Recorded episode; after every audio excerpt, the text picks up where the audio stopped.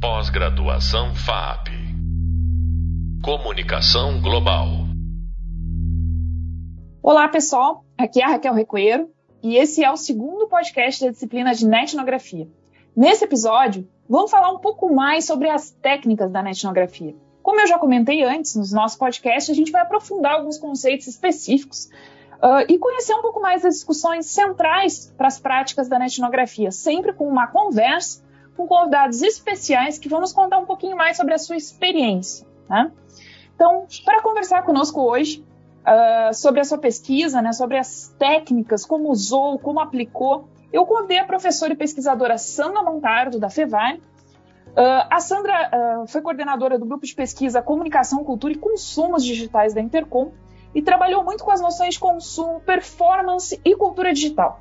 Então, ela desenvolve pesquisas há muitos anos, né, e tem uma experiência bem grande com os viés etnográficos. E então a gente vai conversar um pouquinho sobre isso. Sandra, dá um oi aí pro pessoal.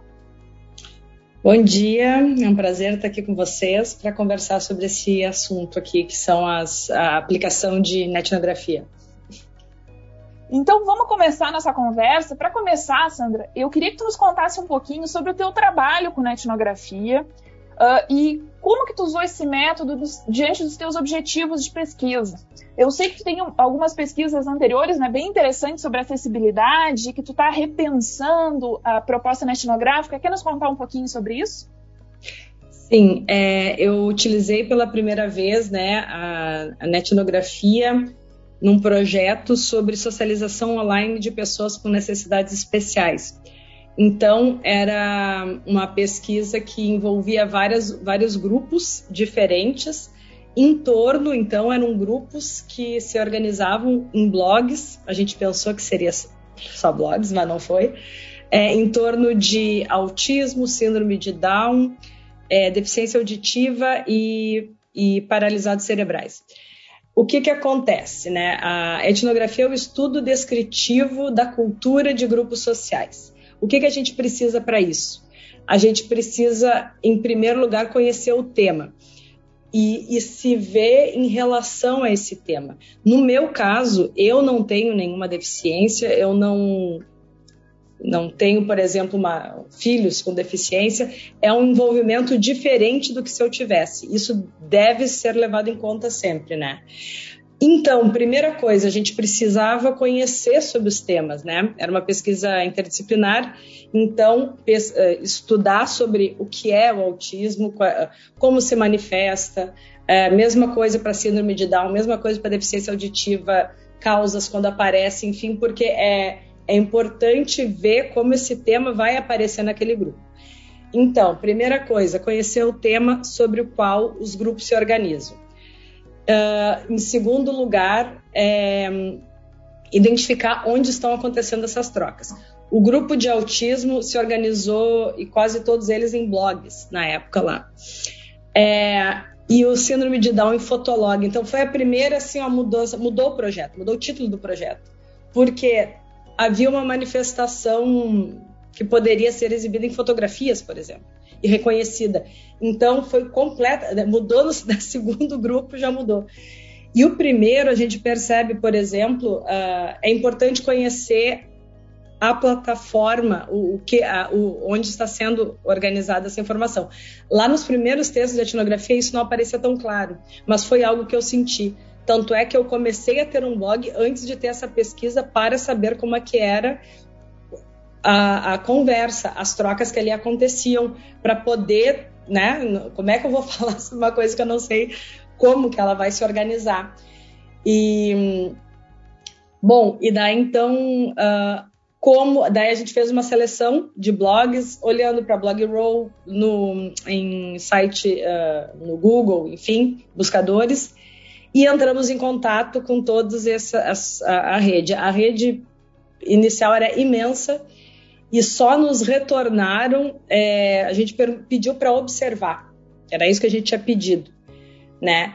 E só que só nos retornaram 12 ou 13, se eu não me engano. A gente só uh, se sentiu autorizado a observar os que nos autorizaram, né?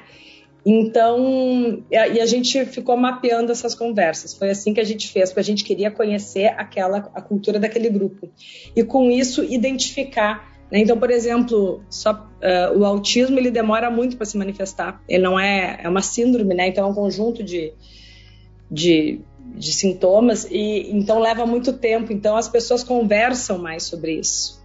Elas têm dúvidas, elas é, é bem diferente do que acontecia lá no de síndrome de Down, que as pessoas sabiam enquanto estavam grávidas, por exemplo, as mulheres elas já sabiam que iam ter um filho com síndrome de Down a partir da, sei lá, 16 sexta semana talvez, e daí elas já começavam a, a se a, a se informar sobre isso e talvez por ser Fotolog era um grupo bastante é, afetuoso, digamos assim, né? Então eles se encontravam. Isso aí tava, você tem até a tua pesquisa. Eles se encontravam fora, o pessoal era a mesma coisa. Tipo, tava muito legal esse dia aí, as famílias se organizavam, né? E e do autismo era muita troca de informação com diferenças do que as mulheres postavam do que os homens postavam. A mesma coisa que apareceu em estudos da época sobre o que como mulheres escrevem nos blogs e como homens escrevem nos blogs acontecia homens em formação conheciam um novo livro conheciam não sei o que e as mulheres muito sobre como elas se sentiam educando uma criança assim né com essas características desafios né e tudo mais já a, a deficiente auditiva foi completamente diferente, porque daí os deficientes auditivos eram as pessoas que mantinham os blogs.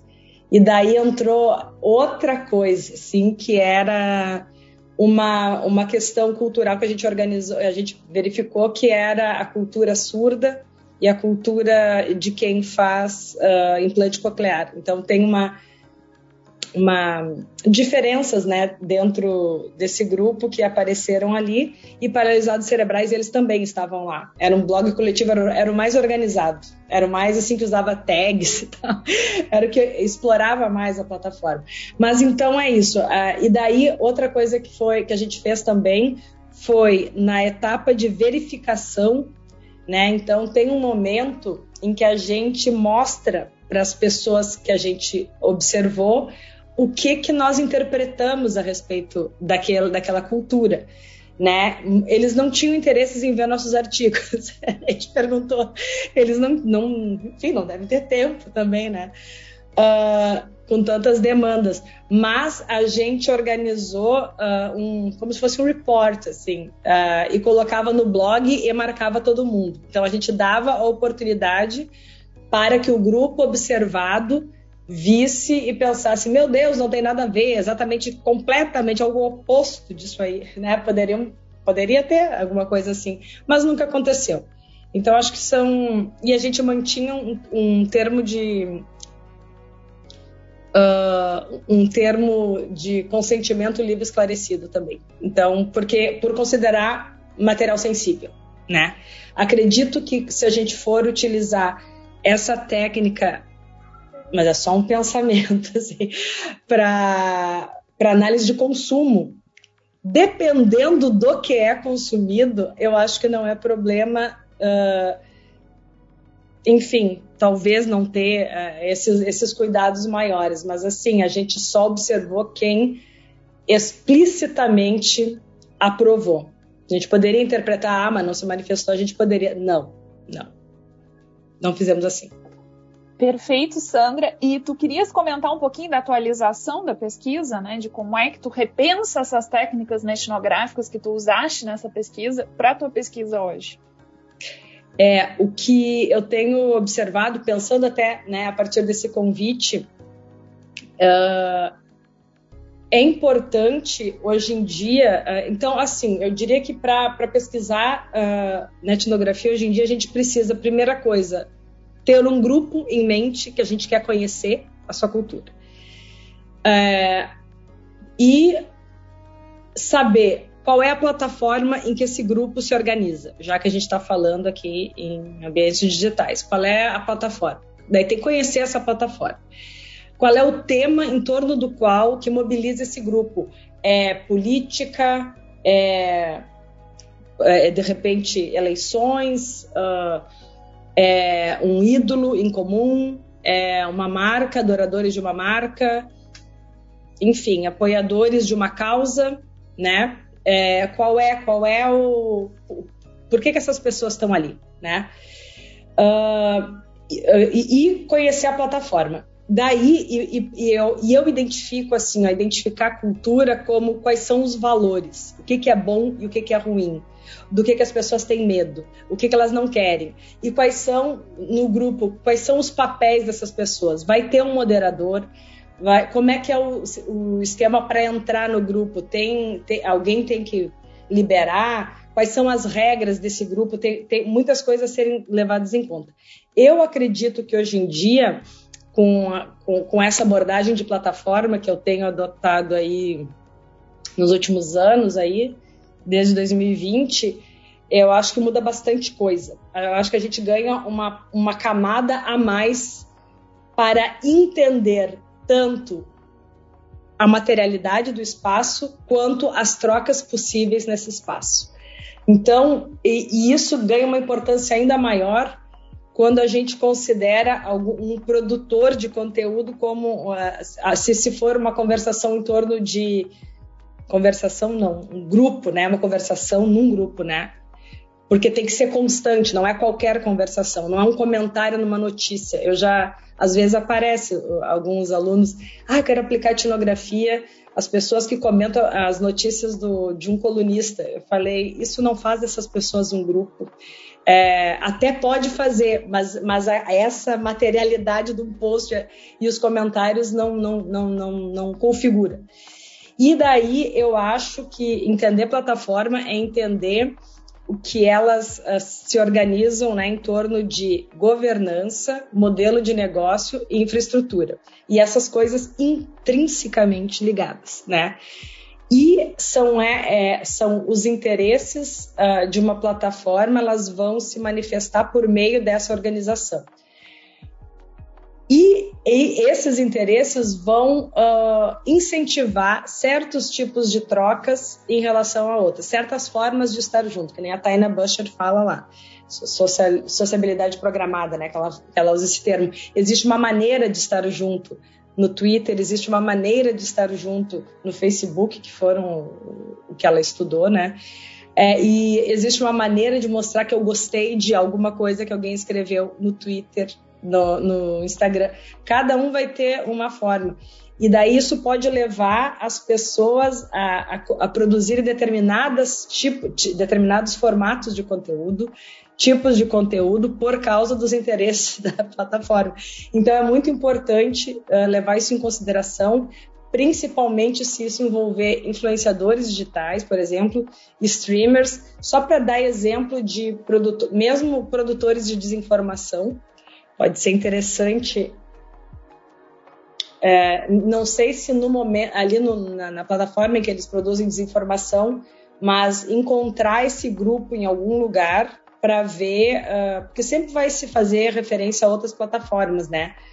Mas então, quando tem alguém com interesse aí de monetizar o seu conteúdo, aí é uma camada ainda mais importante, porque daí é uma rede egocentrada, enfim, daí é outra coisa, né? Mas se é, sei lá, um grupo que quer lançar algum candidato para alguma coisa. Enfim, tem que ver, combinar todos esses fatores, mas é uma camada a mais que entra essa, essa olhar para a plataforma nisso tudo aí, né?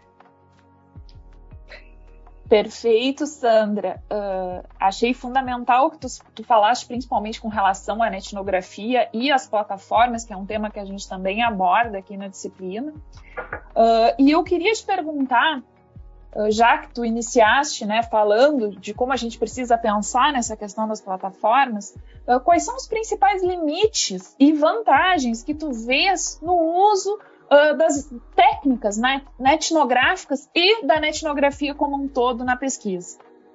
Ah, eu não sei se entendi a pergunta, mas é, o interesse é descrever a cultura de um grupo. E para isso, olhar para as plataformas, vendo como elas modelam ou moldam a maneira desse grupo estar junto ali.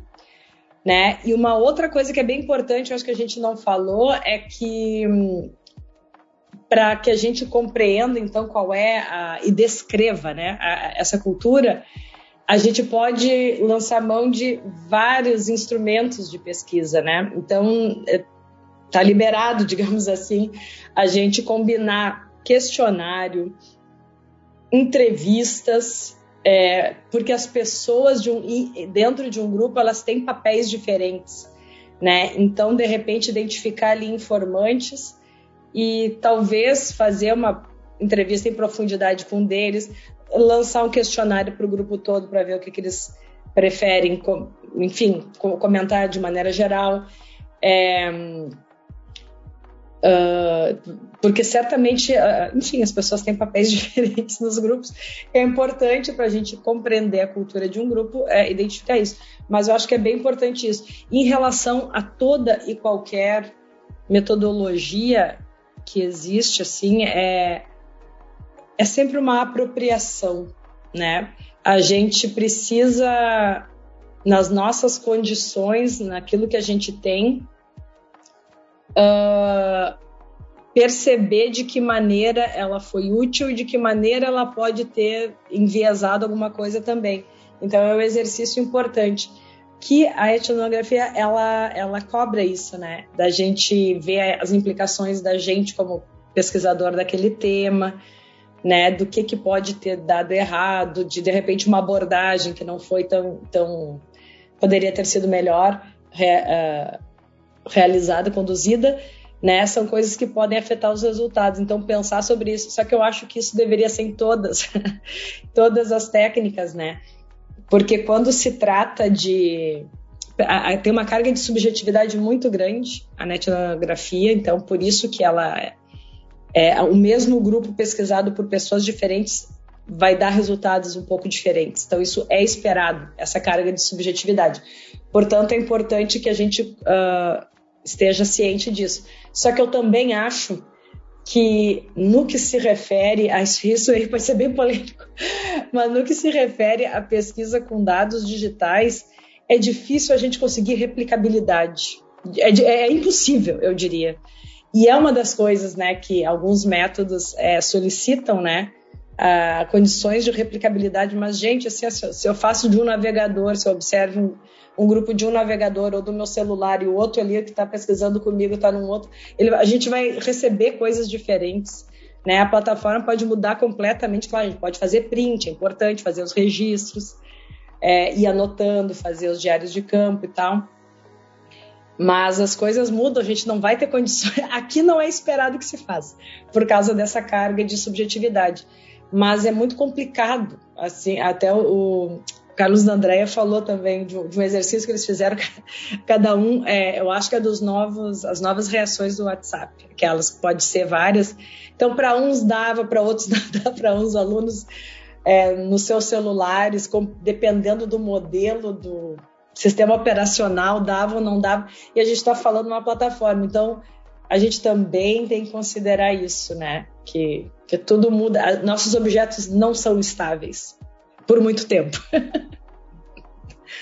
E eu acho que essa é uma característica também muito forte da pesquisa qualitativa, né? Embora talvez os métodos não sejam possíveis de ser reproduzidos, a gente sabe que os resultados gerais eles vão bater em alguma medida, né? Se duas pessoas fizerem a mesma pesquisa, talvez não uh, a sistematização da observação em si, né? Mas os resultados se forem feitos uh, de acordo com a técnica.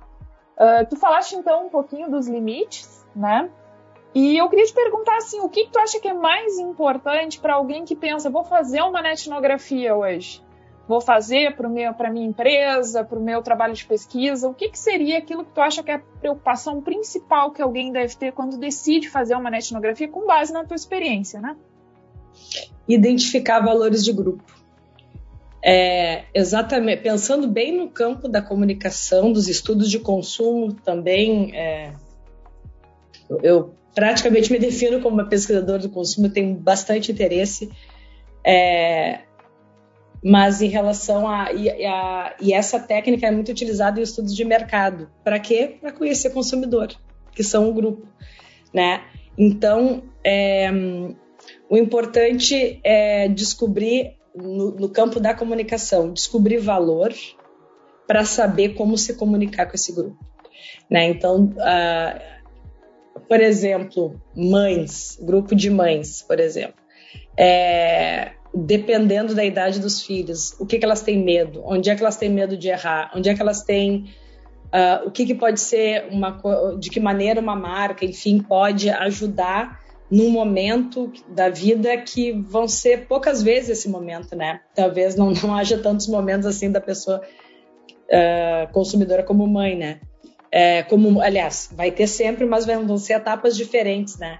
Então, então, principalmente mães de primeira viagem, quais são as inseguranças? De que maneira uma, uma marca pode uh, oferecer alguma, algum serviço, algum produto que possa diminuir um pouco essa sensação de insegurança, que ações podem ser feitas, de repente, sempre penso assim, numa ideia de, uh, por exemplo, um shopping que fosse totalmente voltado para mães, como é difícil, assim, às vezes, ter um ambiente acolhedor para te poder sair de casa, que é tudo restrito, né? Então, o que que, o que que faria, que tipo de ação pode ser feita?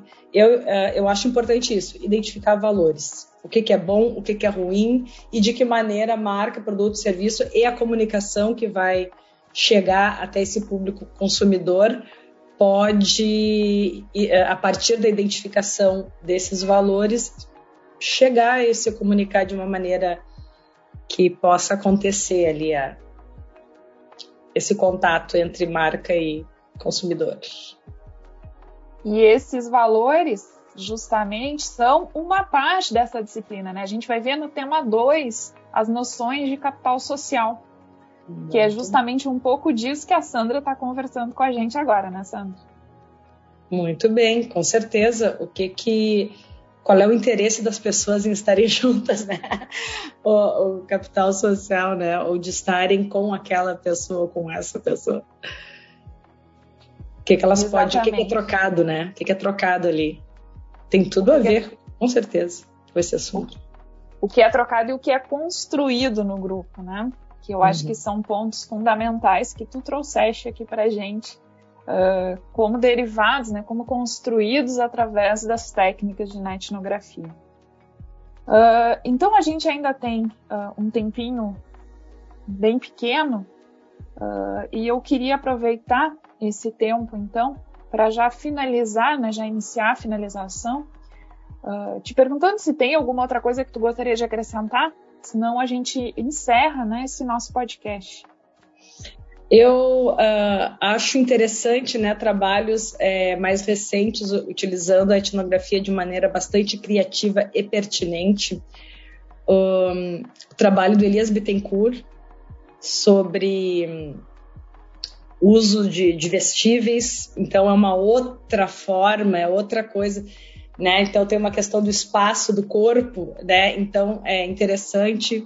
O Leonardo Pastor, uh, esses dois então fizeram seus doutorados lá na Federal da Bahia é, sobre etnografia e selfies.